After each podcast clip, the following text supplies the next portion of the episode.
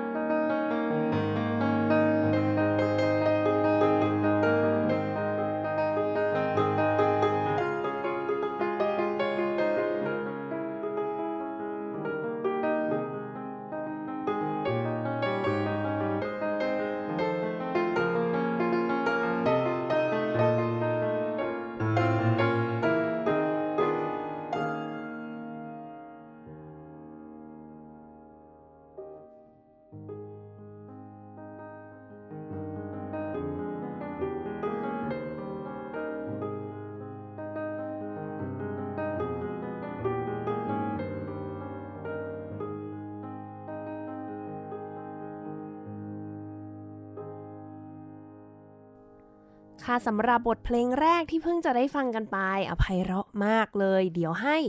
แขกรับเชิญของเราซึ่งเป็นผู้บรรเลงเพลงนี้เองด้วยเนี่ย บอกให้ฟังดีกว่าว่าเพลงนี้คือเพลงอะไรคะพี่ระก็คือเป็นเพลงวิทมุงนะครับผมหรือว่าภาษาอังกฤษก็คือ dedication หรือว่าภาษาไทยนี่เรียกว่าอะไรดีกันมอบให้เนาะของโรเบิร์ตชูมันนะครับผม เพลงนี้เนี่ยโดน arrange โดยเรียบเรียงประพันธ์ใหม่เนาะโดย แฟนของเขาก็คือคลาร่าชูมัน หลังจากที่เขาเสียชีวิตไปได้แล้วหู20 ปี 30 ปีเลย อ๋อ แล้วคลาร่าก็หยิบขึ้นมาเรียบเรียงใหม่ ใช่แล้วครับ ถือว่าเป็นเพลงที่เป็นเพลงที่ดังมาก ๆ ของชูมัน เพลงหนึ่งที่จริง ๆ ก่อนหน้าที่คลาร่าจะเอามาเรียบเรียงใหม่เนี่ยก็คือมีลิสต์เนาะฟรานซ์ลิสต์ก็เอามาทำเป็นเพลงเปียโน ซึ่งเป็นเพลงที่ดังมาก ๆ นักเปียโนหลาย ๆ คนชอบเล่นกันนะครับแต่ว่าของลิสต์เนี่ยก็จะแบบมีหูเทคนิคแพรวๆเลยแล้วก็มีแบบตามสไตล์ฟรานซ์ลิสต์ใช่ใช่ใช่แล้วก็ยิ่งใหญ่มากๆ โดยที่คลาร่าเขาก็เขาก็เลยเอามาทำให้มันเรียบง่ายมากขึ้นเหมือนกับเพลงต้นฉบับจริงๆนะครับ ซึ่งเพลงนี้เนี่ยที่บอกว่าเป็นเพลงที่แปลว่ามอบให้เนี่ย เพราะว่าจริง ๆ แล้วเป็นเพลงที่ชูมันมอบให้คลาร่าในปี 1840 เป็นของขวัญวันเกิด เออไม่ใช่ของขวัญวันแต่งงานของเขาก็เนาะใครจะสามารถเรียบเรียงเพลงของโรเบิร์ตชูมันได้ดีเท่าคลาร่าชูมันที่เป็นภรรยาอ่าค่ะ วันนี้ก็ต้องขอต้อนรับพี่ราอัครายินยงหัตถพร สวัสดีค่ะ สวัสดีครับ เกือบจะ เอ๊หรือว่าเรียกว่าด็อกเตอร์อัคราดี ก็คือตอนนี้ที่พี่ที่มาอัดวันนี้เนี่ยก็เป็นช่วงต้นเดือนพฤษภานะครับ แล้วก็เพิ่งทำงานป.เอกเสร็จหมดทุกอย่างเลย แต่ว่าด้วย การที่ผมเป็นคนที่เรียกว่าอะไรดี perfect นิดนึง perfectionist นิดนึงก็คือรู้สึกว่ามันยังไม่ official ขนาดนั้นในการที่จะเรียกว่าด็อกเตอร์แต่ว่าก็หยวนหยวนกันแล้วกันเพราะว่าจริงๆ ก็เสร็จหมดแล้ว แล้วก็ได้ด็อกเตอร์แน่นอน ใช่ อะ ก็จะเป็นด็อกเตอร์อัคราที่ต้องบอกก่อนว่าพี่ร้าเนี่ยเคยมาออกรายการของเราแล้วเมื่อโหกี่ ปีสองปีที่แล้วได้เนาะนานมาแล้วเหมือนกันนะใช่นะตอนนั้นก็คือยังไม่เป็นด็อกเตอร์นั่นแหละ ใช่แล้ว น่าจะเป็นช่วงที่พี่พี่เพิ่งจะเริ่มทำงานด็อกเตอร์มูคิดว่า น่าจะใช่นะเพิ่งเริ่มทำงานวิจัยอะก็เผื่อว่าท่านไหนสนใจสามารถไปย้อนฟังได้ EP 36 ที่พูดถึงดนตรีในยุคคลาสสิกเนาะใช่ครับก็จะเป็นเกี่ยวกับพวกโมซาร์ทไฮเดนยุครุ่งเรืองของดนตรีคลาสสิกนั่นเอง ใช่แล้วครับ พูดถึง งานวิจัยของพี่ระดีกว่าว่า เรียนปอเอกเป็นยังไงบ้างคะ ที่ได้ทำงานมาตลอดโอ้โหเกือบสองปีเนาะก็จริง ๆ ไอ้เกือบสองปีเนี่ยมันก็เป็นเรื่องของโควิดที่เข้ามาด้วยแล้วก็ถูกต้อง จริงๆมันก็ไม่ได้ไม่ต้องควรนานขนาดนั้น แต่ว่าแค่พอมันมีโควิดเข้ามาก็ต้องจัดการหลาย ๆ อย่างในชีวิตนะฮะ แล้วก็อย่างเช่นเรื่องหนังสือรีเสิร์ชอะไรพวกนี้ก็หายาก เพราะเราก็ไม่สามารถบินกลับไปที่แคนาดาที่เราที่เราทำที่เราทำปอเอกอยู่ได้เนาะ ไองานวิจัยที่ผมทำเนี่ยก็คือเกี่ยวกับเรื่องของโรเบิร์ตชูมันกับคลาร่าชูมันเลยนะครับพองี้ไงเพราะงี้วันนี้พี่รัฐถึงได้อยู่กับเราตั้งแต่เปิดรายการมาเราก็เปิดด้วยเพลงของโรเบิร์ตชูมันไปเนาะแล้วก็อย่างที่จริงๆมุกว่ามุกพูดในรายการค่อนข้างบ่อยว่า เราเคยจัดรายการตอนที่เป็นเรื่องราวของรักสามเศร้า ของอะโรเบิร์ตชูมันคลาร่าชูมันแล้วก็โยฮันเนสบรามส์ซึ่งได้พี่เมฆเป็นคนมาพูดให้ฟังใน EP 32 เผื่อว่าใครอยากจะไปย้อนฟัง วันนี้ก็เลยถือโอกาสที่อะไหนๆคนก็รู้จัก 3 คนนี้แล้ว แต่อาจจะยังไม่ได้มีโอกาสลงลึกถึงเจ้าตัวแต่ละคน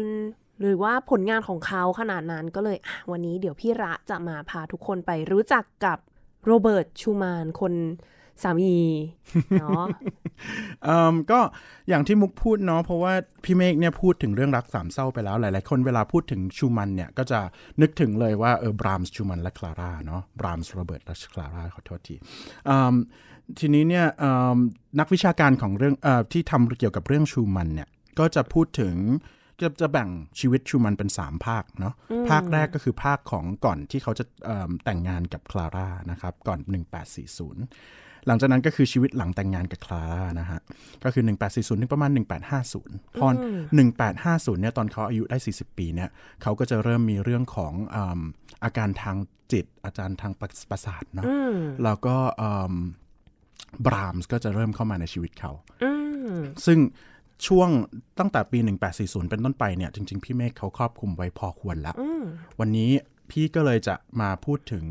เรื่องชีวิตของชูมันเนี่ยกับผลงานของเขาเนี่ยก่อนปี 1840 นะครับเน้นไปทางนั้น เพราะว่าจริงๆ แล้วก็มีอะไรที่น่าสนใจเยอะมาก ถูกต้องมากมากเลยสำหรับนักประพันธ์ท่านนี้โรเบิร์ตชูมันชาวเยอรมัน ใช่ครับผม โอเค ก็อย่างที่มุกบอกว่าเขาเป็นชาวเยอรมันเขาก็เกิดนะครับในปี 1810 นะครับพ่อของเขาเนี่ยก็เป็นคนเยอรมันที่อยู่ที่เมืองสวิตเขานะฮะเป็น เรียกว่าอะไรดีเป็นคนขายหนังสือ เป็นคนเขียนนิยายด้วย แล้วก็เป็นเปิดสำนักตีพิมพ์เองด้วยอะไรเนี่ยฮะซึ่งพ่อเขาเนี่ยก็เรื่องของของเรื่องที่เขาชอบเรื่องหนังสือเนี่ยก็ส่งผลต่อส่งอิทธิพลมาก ๆ ต่อโรเบิร์ตชูมันเองนะครับผมตั้งแต่เขาเด็ก ๆ เลยเขาชอบอ่านหนังสือมากๆเลยรักการอ่านใช่หนอนหนังสือนี่เอง ไม่ใช่แค่นั้นคือ พร้อมกับการที่ชอบหนังสือเนี่ยเขาก็ชอบดนตรีมาตั้งแต่เด็กนะฮะ แล้วก็แบบมีโอกาสได้ไปฟังนักดนตรีเก่งๆ หลายๆ คนนะก็อย่างเช่น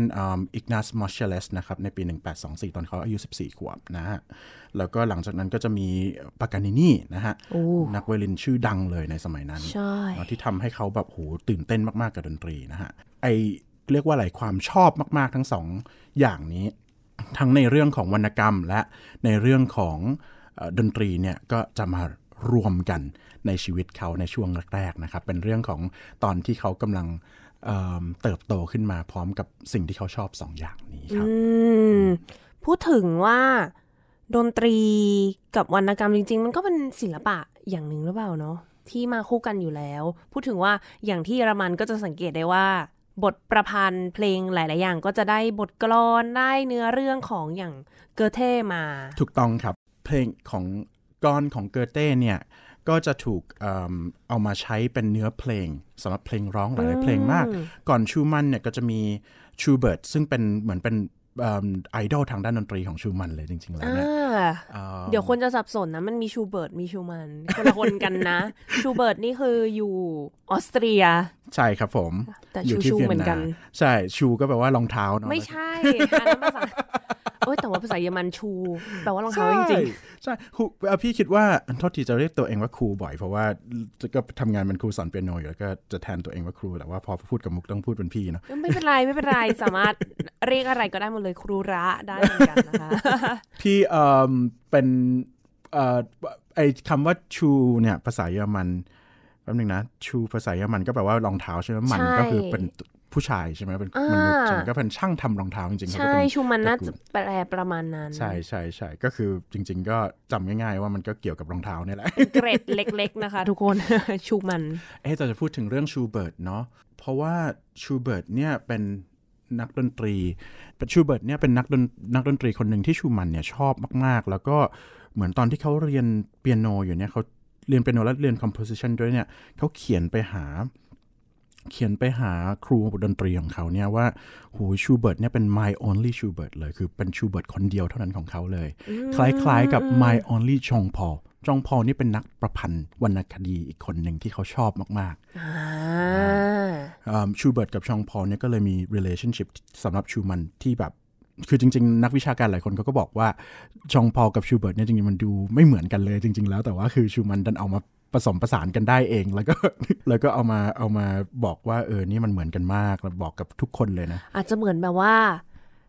ชอบกาแฟแล้วก็ชอบส้ม แล้วเอามารวมกัน ตอนแรกเราก็รู้สึกว่ากาแฟกับส้มมันไม่เข้ากันนะ มันดูเป็นอะไรที่แบบคน คนละอย่างกันเลย แต่พอมาผสมกัน เอออร่อย ใช่ครับเอามาเป็นประมาณโรเบิร์ตชูมันนั่นเอง เอ๊ะคิดได้ยังไงเนี่ยเป่ามุกชอบกาแฟส้มหมดจริง ๆ ก็ชอบเหมือนกันแต่คอกาแฟก็เพื่อนเพื่อนที่เป็นคอกาแฟก็จะว่าว่าแบบเออ คุณกินกาแฟอะไรเนี่ยมันไม่เห็นไม่ไม่ได้กินรสกาแฟเลยนะ ก็เหมือนนักวิชาการที่เขาบอกว่าชูมันชงพอกับชูชูเบิร์ตไม่ได้นะอย่างเงี้ยอะไปต่อ โอเค ก็ ตะกี้ที่พูดถึงเรื่องชองพอเนี่ยสำคัญมาก ๆ เพราะว่าจริง ๆ มันมีวรรณคดีอันหนึ่งของชองพอเนี่ยที่ชูมันชอบมาก ๆ เลย ชื่อเฟลเกยาร์จริง ๆ มันแปลว่า แปลว่า year of youth ก็ได้เหมือนกับเป็นความเยาว์วัยนะแปลได้หลายอย่างมากจริง ๆ มันเป็นการเล่นคำของของ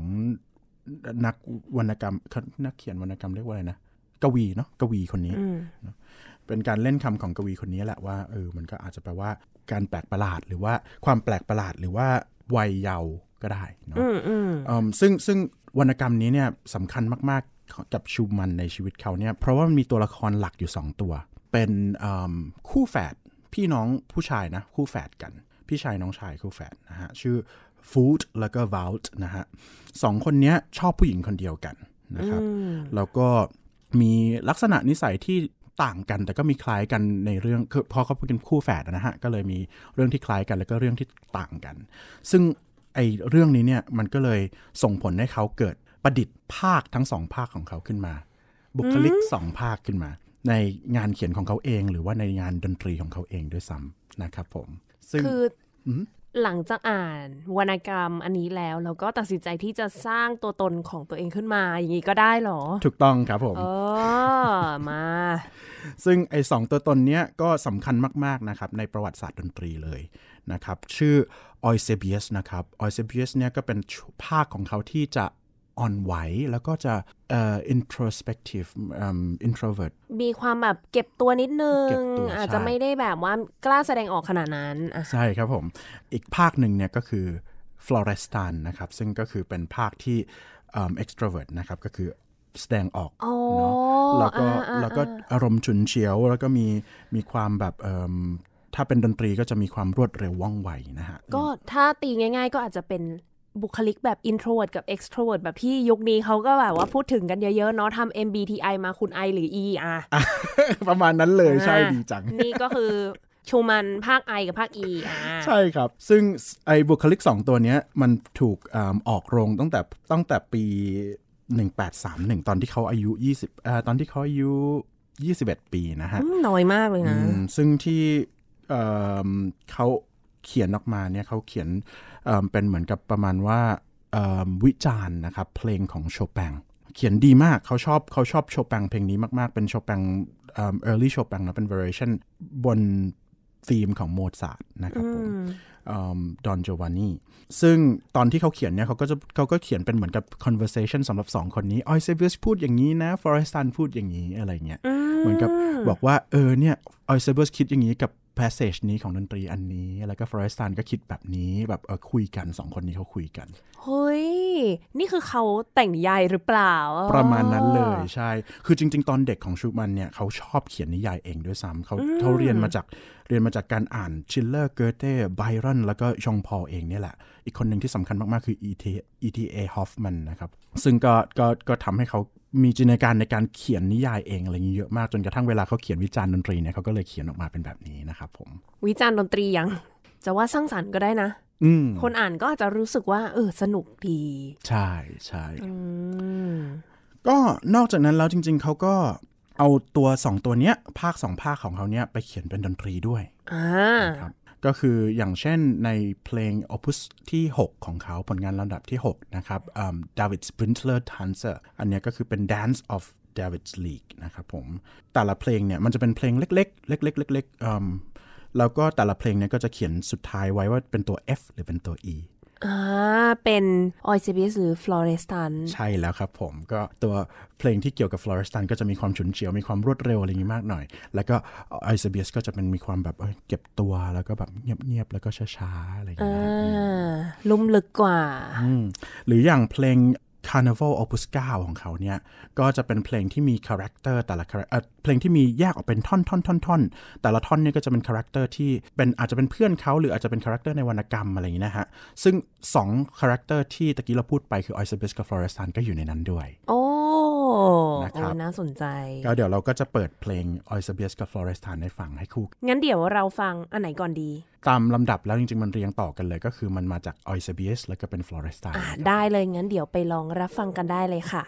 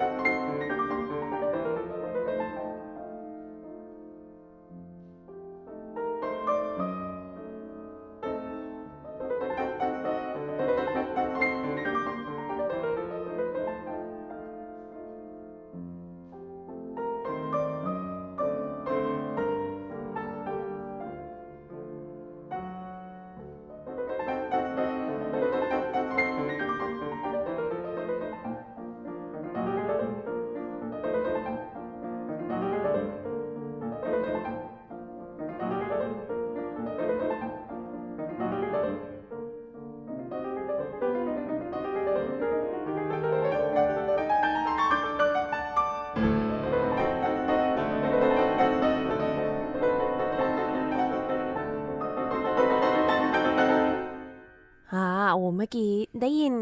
คาแรคเตอร์ที่แตกต่างกันอย่างชัดเจนเลยของสองคนเนาะแต่ความจริงก็คือโรเบิร์ตชูมันน์คนเดียว ถูกต้องครับอ่าไปกันต่อเลย เรื่องราวของโรเบิร์ตชูมันน์หลังหลังจากที่เราทราบกันแล้วว่าเขาเป็นคนที่สนใจในเรื่องของวรรณกรรม จริง ๆ เขาก็เป็นนักเปียโนที่เก่งกาจด้วยใช่ไหมคะ ใช่ครับผมที่เขาแต่งเพลงเนี่ยจริง ๆ แล้วเนี่ย เขาแต่งเพลงเปียโนอย่างเดียวเลยในช่วง 10 ปีแรก นั่นน่ะสิ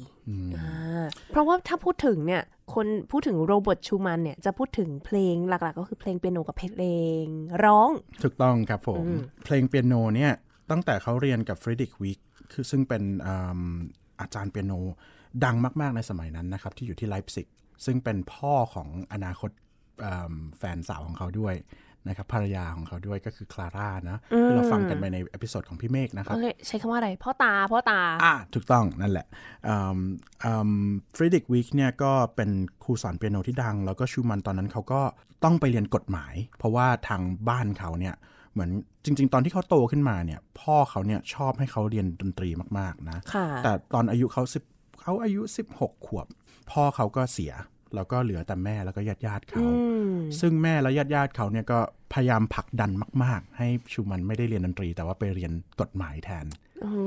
อาจจะแบบอนาคตที่มั่นคงกว่า มีหน้ามีตาในสังคมกว่า ใช่ครับผม แล้วก็พอไปเรียนกฎหมายจริง ๆ แล้วเนี่ยเขาบอกเขาไม่ชอบเลยเขาไม่ชอบเลยแล้วเขาก็แบบแอบไปเรียนดนตรี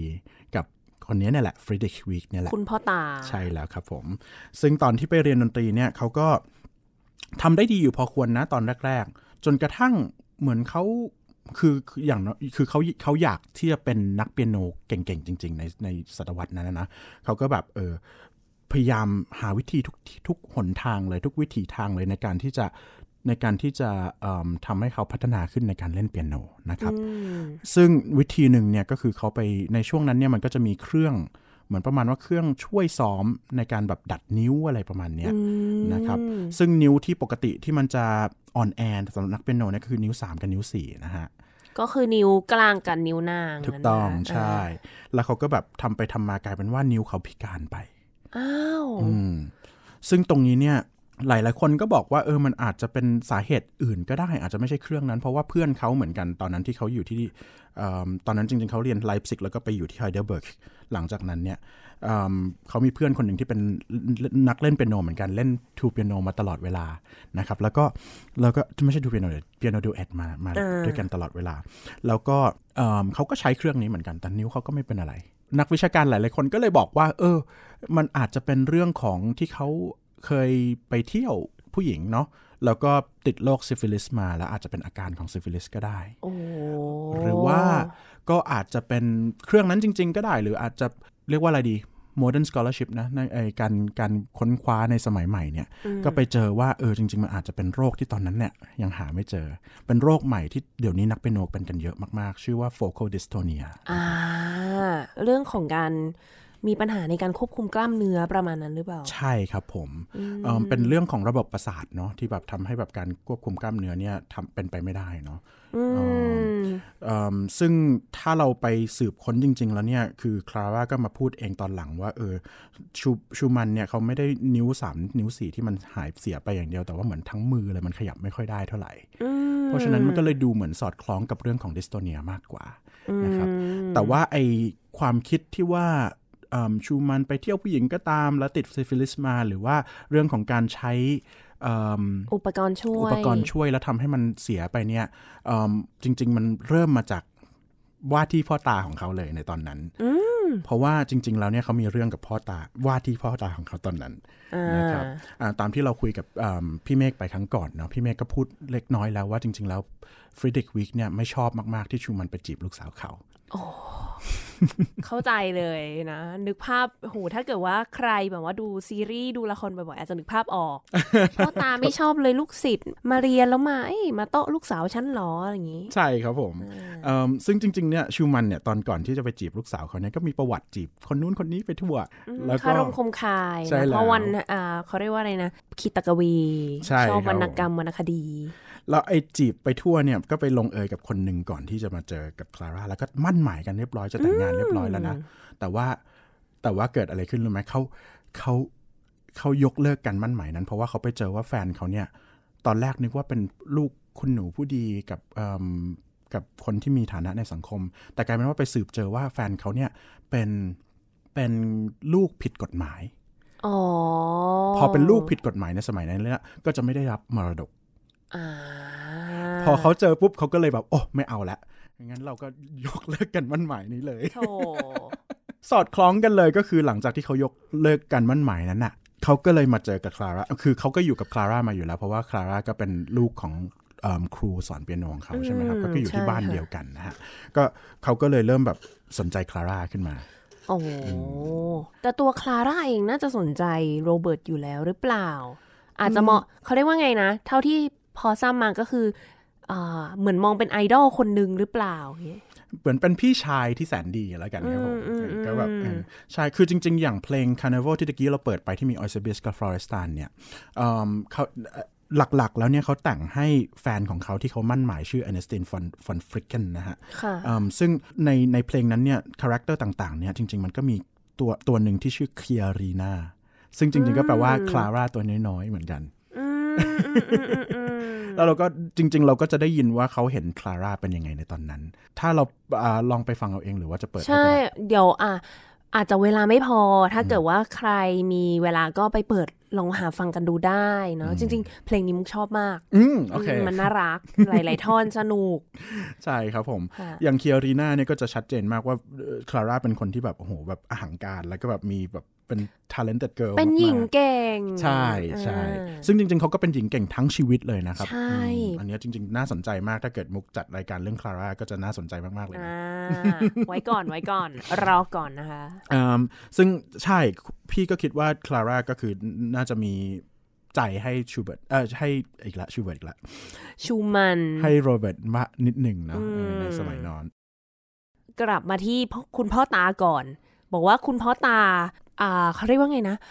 โรเบิร์ตชูมันที่ว่ามีข่าวลือว่านิ้วพัง เพราะอย่างนั้นอย่างนี้เนี่ย เป็นเพราะพ่อตานี่คือยังไงคะ ช่วยแถลงทีก็คือจริง ๆ แล้วว่าที่พ่อตาเราต้องเรียกว่าพ่อที่นะเพราะจริง ๆ เขาไม่ยกคลาร่าให้โรเบิร์ตเพราะว่าเนาะอย่างที่เรารู้ว่าเขาก็มีประวัติที่แบบเออไม่ค่อยดีกับผู้หญิงนิดนึงอะไรเงี้ยแล้วก็ด้วยความที่จริงๆเเขาก็เห็นลูกสาวเขาเนี่ยว่าเป็นแบบโอ้โหเป็นชาว prodigy เนาะเป็นเด็กโอ้โห อัจฉริยะเนาะแล้วก็สามารถทำเงินให้เขาได้เยอะเนี่ยจริงๆทั้งคลาร่าและโรเบิร์ตก็เขียนไว้เองด้วยว่าเออเขาเห็นจริง ๆ ว่าพ่อเขาทรีตลูกสาวเขากลายเป็นแบบเออเหมือนกับเครื่องมือการหาเงินด้วยซ้ำอะไรเงี้ยเนาะก็จะห่วงลูกสาวมากๆนะตั้งแต่ตั้งแต่ปีแรก ๆ เลยที่เขาคบกันที่แอบคบกัน ปีอตอนที่ชูมันอายุ 25 ปีนะฮะก็พอพ่อของคลาร่ารู้เนี่ยก็สั่งห้ามเลย ห้ามเจอกันเด็ดขาด ไม่ใช่แค่สั่งห้ามอย่างเดียวก็คือพาคลาร่าไปทัวร์ที่อื่น แบบนานมากๆ บ่อยมากๆนะครับ แล้วก็ ชูมันก็เลยแบบโอ้โหเศร้ามากๆนะฮะจริง ๆ เรื่องความเศร้าของชูมันเนี่ยเป็นเรื่องหลักในชีวิตเขาเลยนะตั้งแต่ปีแบบ 1833 ก็คือตอนที่เขาอายุ23เนี่ยคือเขาเสียพี่สะพ้ยที่เขาสนิทมากๆคนหนึ่งแล้วก็น้องอพี่ชายของเขาไม่ใช่น้องชายพี่ชายของเขาที่ที่สนิทมากๆคนหนึ่งเหมือนกัน แล้วเขาก็เป็นเหมือนกับเป็น depression ไปเลย เป็นช่วงหนึ่งเลย แล้วก็เวลาเจอเรื่องใช่ เวลาเจอเรื่องอะไรในในในชีวิตเนี่ยเขาก็จะเริ่มมีความแบบเศร้าแล้วคือเศร้ามากๆเศร้าจนดื่มเหล้าจนแบบโอ้ยเมาไม้เป็นเป็นพิษสุราเรื้อรังอะไรอย่างนี้ด้วยนะครับซึ่งตรงนี้เนี่ยมันก็จะกลายเป็นว่า เดี๋ยวเราจะเล่าไปถึงตอนที่เขาไปสู้กันในในศาลเนาะพ่อว่าที่พ่อตาของเขาเนี่ยก็คือก็จะใช้เรื่องนี้มา มาบอกเหมือนกันว่า เออ คนนี้ไม่สามารถดูแลลูกสาวเขาได้หรอกเพราะว่า เออเขาเขาเป็นเรื่องแบบจิตตกเรื่องพิษสุราเรื้อรัง ไม่มีหน้าที่การงานที่ดีในชีวิตอะไรเงี้ยหูแบบจริง ๆ เนี่ยพ่อตาเขาเนี่ยร้ายมากนะขู่ว่าจะยิงแล้วก็แบบโอ้โหแบบตามละครไทยเลย แล้วก็เขียนจดหมายแบบเปิดผนึกนะ ต่อว่าชูมันทุกอย่างแบบสิบกว่าหน้าอย่างเงี้ยแล้วก็แล้วก็ ปล่อยออกไปให้คนคนในวงการทั้งหมดในไลฟ์ซิกเห็น ด้วยความที่เขาเคยเป็นครูของชูมันไปด้วยเนี่ย แล้วก็แบบเป็นคนที่เห็นชูมันแบบมาใกล้ชิดจริง ๆตั้งแต่เด็กๆเนี่ยโหเขาเขียนแบบทำลายชื่อเสียงชูมันมากๆอืมมันก็เป็นมันก็เป็นเรื่องที่ดูไม่ค่อยจะดีสักสักเท่าไหร่สำหรับสำหรับทั้งสองฝ่ายนะจริง ๆ แล้วเพราะว่าชูมันก็เขาก็มันก็มีเรื่องนั้นจริง ๆ เขาก็เป็นคนที่ เรียกว่าอะไรดีเขาก็เขาก็ไปเที่ยวผู้หญิง เขาก็ไปกินเหล้าเยอะ แล้วเขาก็ depressive จริง ๆ ตอนจนกระทั่งตอนสุดท้ายในบ้านบ้านปลายชีวิตเขาเขาก็เขาก็มีโรคเรื่องจิตหลอนขึ้นมาเหมือนกันจริง ๆ นะฮะ แล้วก็ซิฟิลิสก็เป็นเรื่องหลักของเขาจริง ๆ มันก็เลยพูดยากว่าเออมันเราในฐานะพ่อคนหนึ่งเขาก็คงแบบเป็นห่วงลูกสาวเขามากๆชูมันพอโดนสั่งเลิกว่าไม่ให้เจอกับคลาร่าเนี่ย ก็เป็น depression ไปเลย แล้วก็ไม่ได้เจอกัน 18 เดือน ก็คือ ปีครึ่ง ปีครึ่ง ปีครึ่ง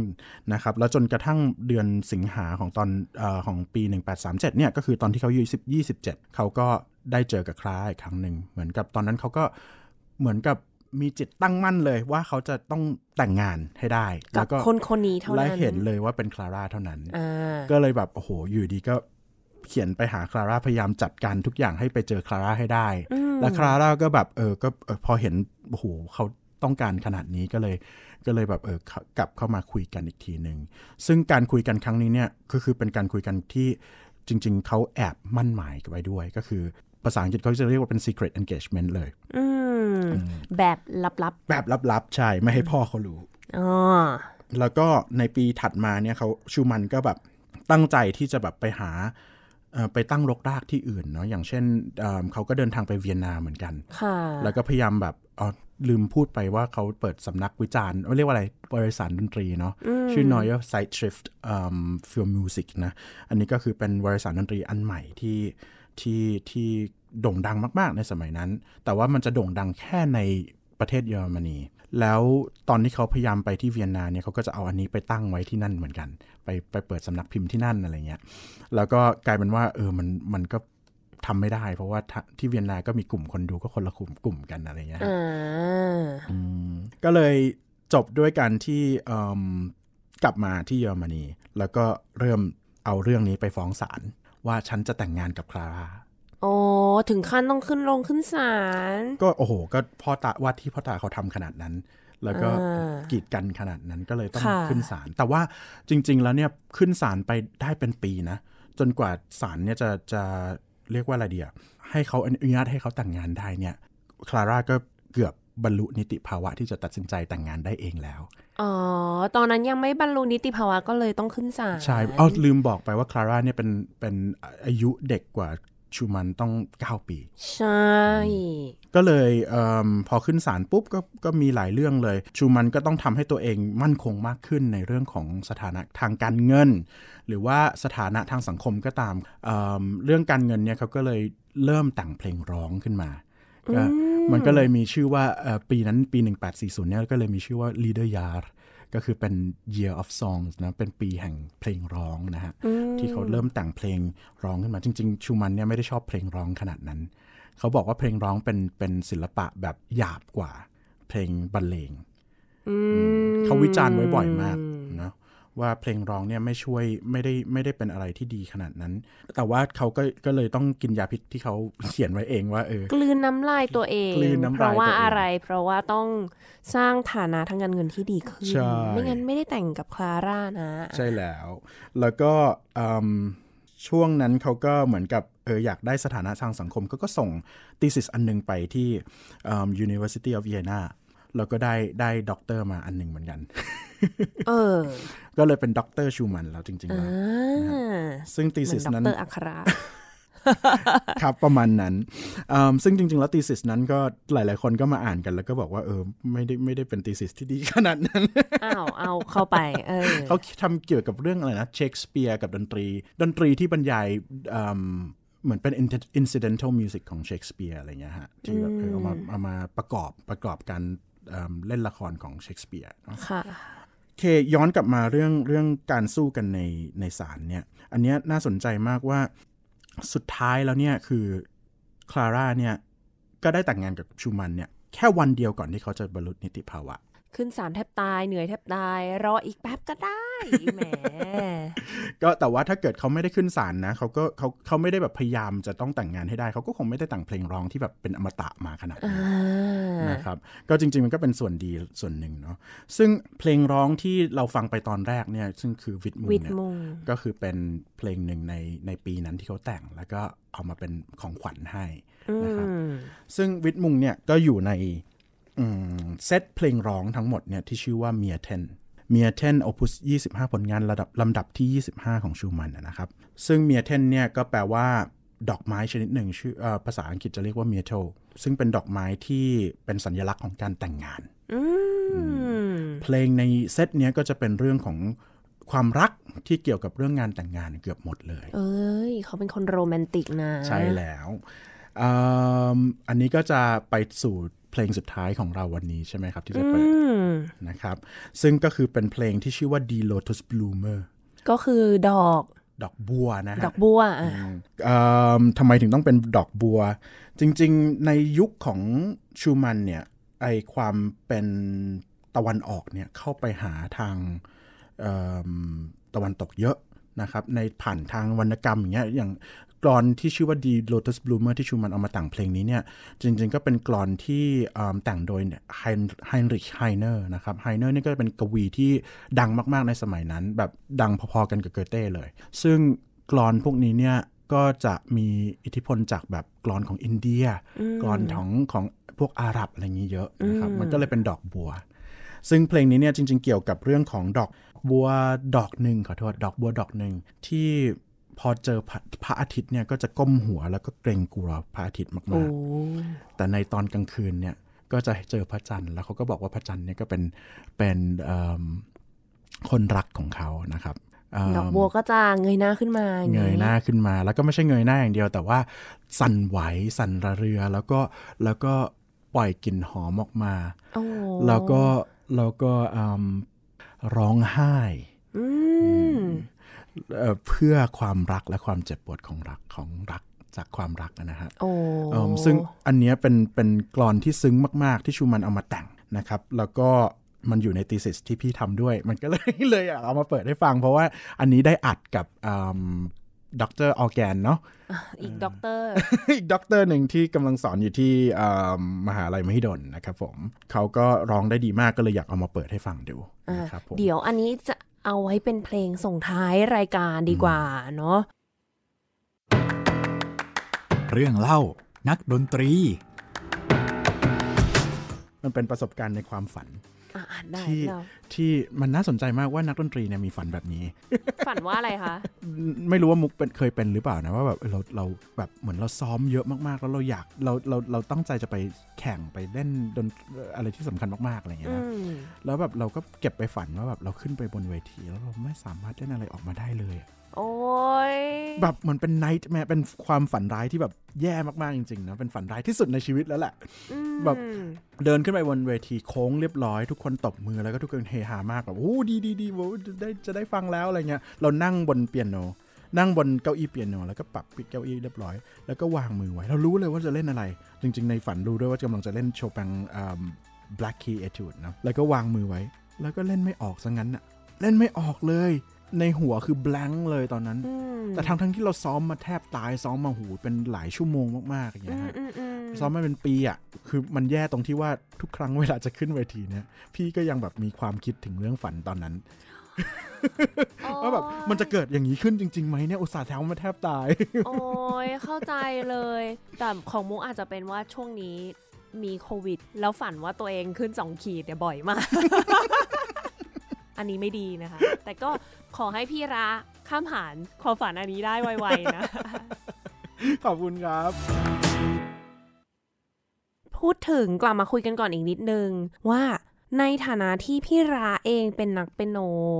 เนาะแล้วก็อย่างที่เราบอกกันว่า โอ้ยโรเบิร์ตชูมันแต่งเพลงให้กับเปนโนเยอะมากเลย เวลาเล่นรู้สึกยังไงบ้างกับบทเพลงของชูมันหมายถึงว่า ในฐานะคนเล่นมันยากมันง่ายมันยังไง มันมีความแตกต่างกับคนอื่นยังไงอะคะโหอันนี้จริง ๆ เป็นเรื่องใหญ่เลยนะเเพลงเปียโนของเขาเนี่ยเป็นเพลงที่ ซับซ้อนเพราะว่ามันมีการแบบเอาเรื่องของวรรณกรรม เอาเรื่องของชีวิตของเขามาเข้ามาเกี่ยวเยอะมากๆนะครับ แล้วก็อย่างเพลงเพลงหนึ่งที่ดังมากๆเนี่ยคือ c r y s o r i a n a Opus 16 นะครับผมผลงานลำดับที่ 16 เป็นเพลงที่เกี่ยวกับ character character หนึ่งที่โดนเขียนขึ้นมาของ E.T.A. Hoffmann ซึ่งเป็นวรรณกรรมเป็นกวีเป็น นักเขียนที่ที่ชูมันชอบมากๆคนหนึ่งพอๆกับฌองพอล เลยนะครับแล้วเพลงนั้นก็จะมีความแบบแปลกประหลาดมาก ๆ แบบดนตรีแบบคร่อมจังหวะเยอะมาก แล้วก็แบบมียูดีแบบอะไรนะ เร็วๆ แล้วก็มีความแบบรวดเร็ว มีความแบบเกลี้ยวกราดแล้วอยู่ดีก็แบบหวานขึ้นมาทันทีโดยฉับพลันอะไรเงี้ยหรือว่าเพลงที่แบบหวานไปสิบนาทีก็มี แล้วก็เพลงแบบเพลงสุดท้ายเนี่ยปกติชูมันเอ่อเรียกว่าอะไรเพลงปกติของคนทั่วไปในสมัยนั้น ก็จะเวลาเวลาจบเขาก็อยากให้จบดัง ๆอะไรเงี้ยใช่ไหมแบบว่าให้แบบจบแบบให้รู้ว่าจบนะเออจบให้รู้ว่าจบแล้วก็ให้คนตบมืออะไรเงี้ยชูมันก็อันนี้เหมือนกับอยู่ดีก็แบบค่อย ๆ หายไป อยู่ดีเสียงหายไปเลยอะไรเงี้ยเนาะมันก็จะมีแบบความแบบ imaginative ความจินตนาการจินตนาการเยอะมากๆในในชูมัน ในเพลงเปียโนของชูมันนะฮะหรืออย่างถ้าเกิดตะกี้เราพูดถึงเรื่องเฟลเกอร์แยเรเนี่ย จริงๆก็มีเพลงออพุสที่2นะครับของชูมันพาปิยองเนาะซึ่งแปลว่าผีเสื้อ แต่ว่าจริง ๆ มันก็เป็นเกี่ยวกับเรื่องของเฟลเกอร์ยาเรหมดเลยมีแบบรองเท้าบูทที่ที่ใหญ่เท่าบ้านอะไรเงี้ย แล้วก็มีแบบเรื่องของการเพลงในสมัยศตวรรษที่ 17 อยู่ดีโผล่เข้ามาในตอนสุดท้ายเหมือนกับเป็นการยกเป็นการปิดงานเต้นรำ อะไรประมาณนี้ฮะแล้วก็มีเสียงระฆัง 12 ทีอะไรประมาณนี้ฮะเออดูแบบเพลงของเขาดูน่าสนุกใช่ หมายถึงว่าในฐานะของคนเล่นแน่นอนว่ามันน่าสนุกมันท้าทายดีเนาะมันมีอะไรหลายอย่างมากในบทเพลง ใช่แหละครับผมแล้วไม่ใช่แค่นั้นคือเพลงทุกเพลงยากหมดเลย อันนี้แบบไม่เถียง คือชูมันเนี่ยเป็นคนที่อย่างที่บอกนะว่าเขาเขาวิจารณ์ว่าเขาไม่อยาก เอ้ยเรายังไม่ได้บอกนะตะกี้เราแค่สรุปกันเฉยๆชูมันเนี่ยเป็นคนที่เป็นคนที่ไม่ชอบดนตรีตลาดดนตรีเมนสตรีมของสมัยนั้น ที่จะใช้ความยากเห็นความยากแบบเล่นเล่นให้แบบเห็นแบบเทคนิคที่แพรวๆเห็นนิ้วที่รวดเร็วอะไรเงี้ยแต่เขาชอบความลึกของดนตรี เขาชอบความแบบ เขาก็เลยมีเรื่องนู้นเรื่องนี้แต่ไปหมดตะกี้ที่เราพูดถึงเรื่อง character piece อย่างเงี้ยใช่ไหมหรือว่าเรื่องของจินตนาการของเขาที่ที่มาอยู่ในเรื่องของดนตรีเปียโนนะครับตรงนี้เนี่ยชูมันชัดเจนกับตัวเองมาก ๆ เวลาเขาเขียนวิจารณ์อะไรสักอย่างหนึ่งเขาจะเขียนออกมาเลยว่า composer แบบนี้เนี่ยมันเป็น composer แบบที่เขาเรียกว่าเป็น Philistine Philistine เนี่ยเป็นเรียกว่าอะไรดี กลุ่มคนในไบเบิลกลุ่มหนึ่งที่ที่เป็นพวกนอกรีตที่ไม่ได้นับถือศาสนาเดียวกันกับกับ พระยะโฮวาเนาะKing David เนาะไปได้ปราบไปได้ปราบยักษ์ตนหนึ่งที่เป็นผู้นำของกลุ่ม Philistine เนี่ยก็ชื่อชื่อว่าโกไลแอธชูมันเนี่ยก็สร้างกลุ่มกลุ่มหนึ่งขึ้นมาชื่อว่า Davidsbündler ก็คือ League of David นี่เหมือนกองทัพดัมเบิลดอร์เลย ประมาณนั้นใช่ครับผมแล้วก็ชื่อ Davidsbündler เนี่ยก็อยู่ในเพลงของเขาบ่อยเยอะมากในช่วงช่วงที่เขาแต่งเพลงเปียโนเยอะมากเนี่ยตั้งแต่ปี 1833ถึง1839 1840เนี่ยเขาแต่งแต่เพลงเปียโนหมดเลยไม่มีเพลงประเภทอื่นเลย จนกระทั่ง 1840 ที่เราพูดกันว่ามีเพลงร้องโผล่ขึ้นมาเยอะ เนื่องจากว่าเขาต้องทำให้ฐานะตัวเองดีขึ้น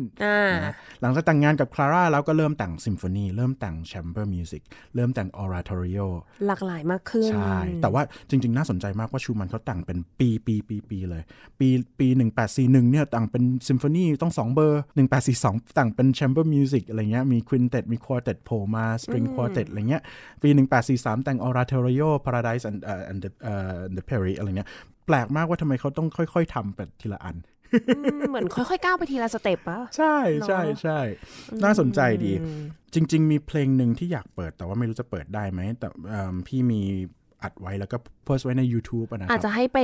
ตามหากันได้อ๋อจริง ๆ พี่ร้าสามารถฝากได้เลยนะ YouTube ใครสนใจสามารถไปติดตามได้ที่ไหน โอเค ก็ชื่อชื่อพี่เลยนะครับ อัครยืนยงอัตพรช่องนี้เลยนะครับใน YouTube ซึ่งผลงานที่เพิ่งทำจบปอเอกไปเนี่ยก็จะโพสต์อยู่ในนั้นหมดเลย เพลงที่พี่ราจะแนะนำคือเพลงอะไรนะ ชื่อ Novelette นะครับผมโอ้ชื่อบอกหมดเลย novel ถูกต้องมันมาจากคำว่า novel เนี่ยแหละชูมันก็มันเป็นการผสมผสานของชูมันผสมผสาน เรื่องของวรรณกรรมและดนตรีเข้ากันด้วยกันนะครับจริง ๆ เอาพี่พูดเล่ามาทั้งตอนเนี่ยนะมันคือวรรณกรรมทั้งหมดเลยจริง คือต่อให้บอกว่า แม้กระทั่งการเขียนวิจารณ์ของเขาก็ดูจะเป็นในสไตล์ของวรรณกรรม ใช่ครับบทเพลงของเขามีความเป็นวรรณกรรมเยอะมาก มีเรื่องราว มีสตอรี่หมดเลย ไม่ได้เป็นแบบเสียงดนตรีเพียวๆขนาดนั้นอะมันสามารถแบบโหตีความ ติดตาม เป็นเนื้อเรื่องได้ตลอดอืมอืมใช่ใช่ จริง ๆ แล้วจะบอกว่ามุกกับพี่ระเองจะมี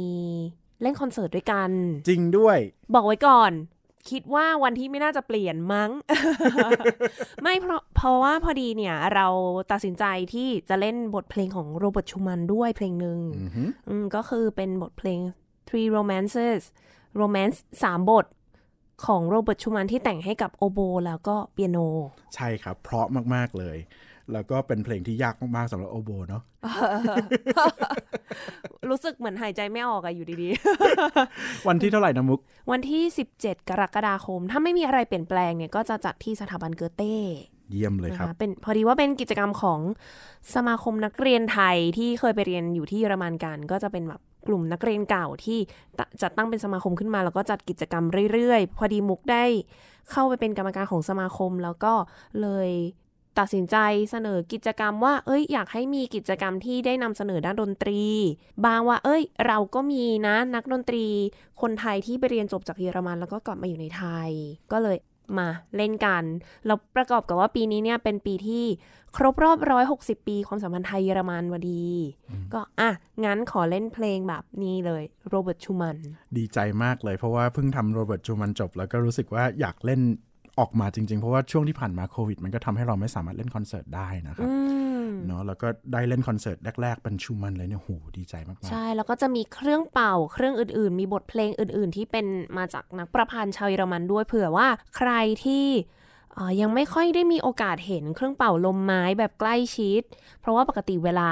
คนทั่วไปไปดูคอนเสิร์ตจะเห็นเครื่องเป่าลมไม้เนี่ยในวงออเคสตราไกลๆเนาะจะมีแค่อาเห็นไวโอลินใกล้ ๆ หน่อย มาสัมผัสกันได้ค่ะวันนี้โหแบบว่าโปรโมทคอนเสิร์ตตัวเองนิดนึง ประชาสัมพันธ์นะคะดีมากเลยครับอ่าโอเคก็เดี๋ยวเพลงส่งท้ายเราบอกไปแล้วว่าจะเป็น The Lotus Bloomer ก็คือเจ้าดอกบัวบัวนะครับผมวันนี้ต้องขอขอบคุณพี่ระมากเลยที่มาพูดคุยกันในวันนี้ แล้วเดี๋ยวอนาคตถ้ามีโอกาส แน่นอนว่าจะเชิญพี่ระกลับมาพูดคุยกันอีกนะคะ ยินดีมาก ๆ ครับผม ค่ะท่านผู้ฟังคะสำหรับวันนี้เวลาก็หมดลงแล้ว ดิฉันมุกนัทถาควรขจรและอัคระยุนยงอัตพรครับผมเราสองคนขอลาไปก่อน สวัสดีค่ะ สวัสดีครับ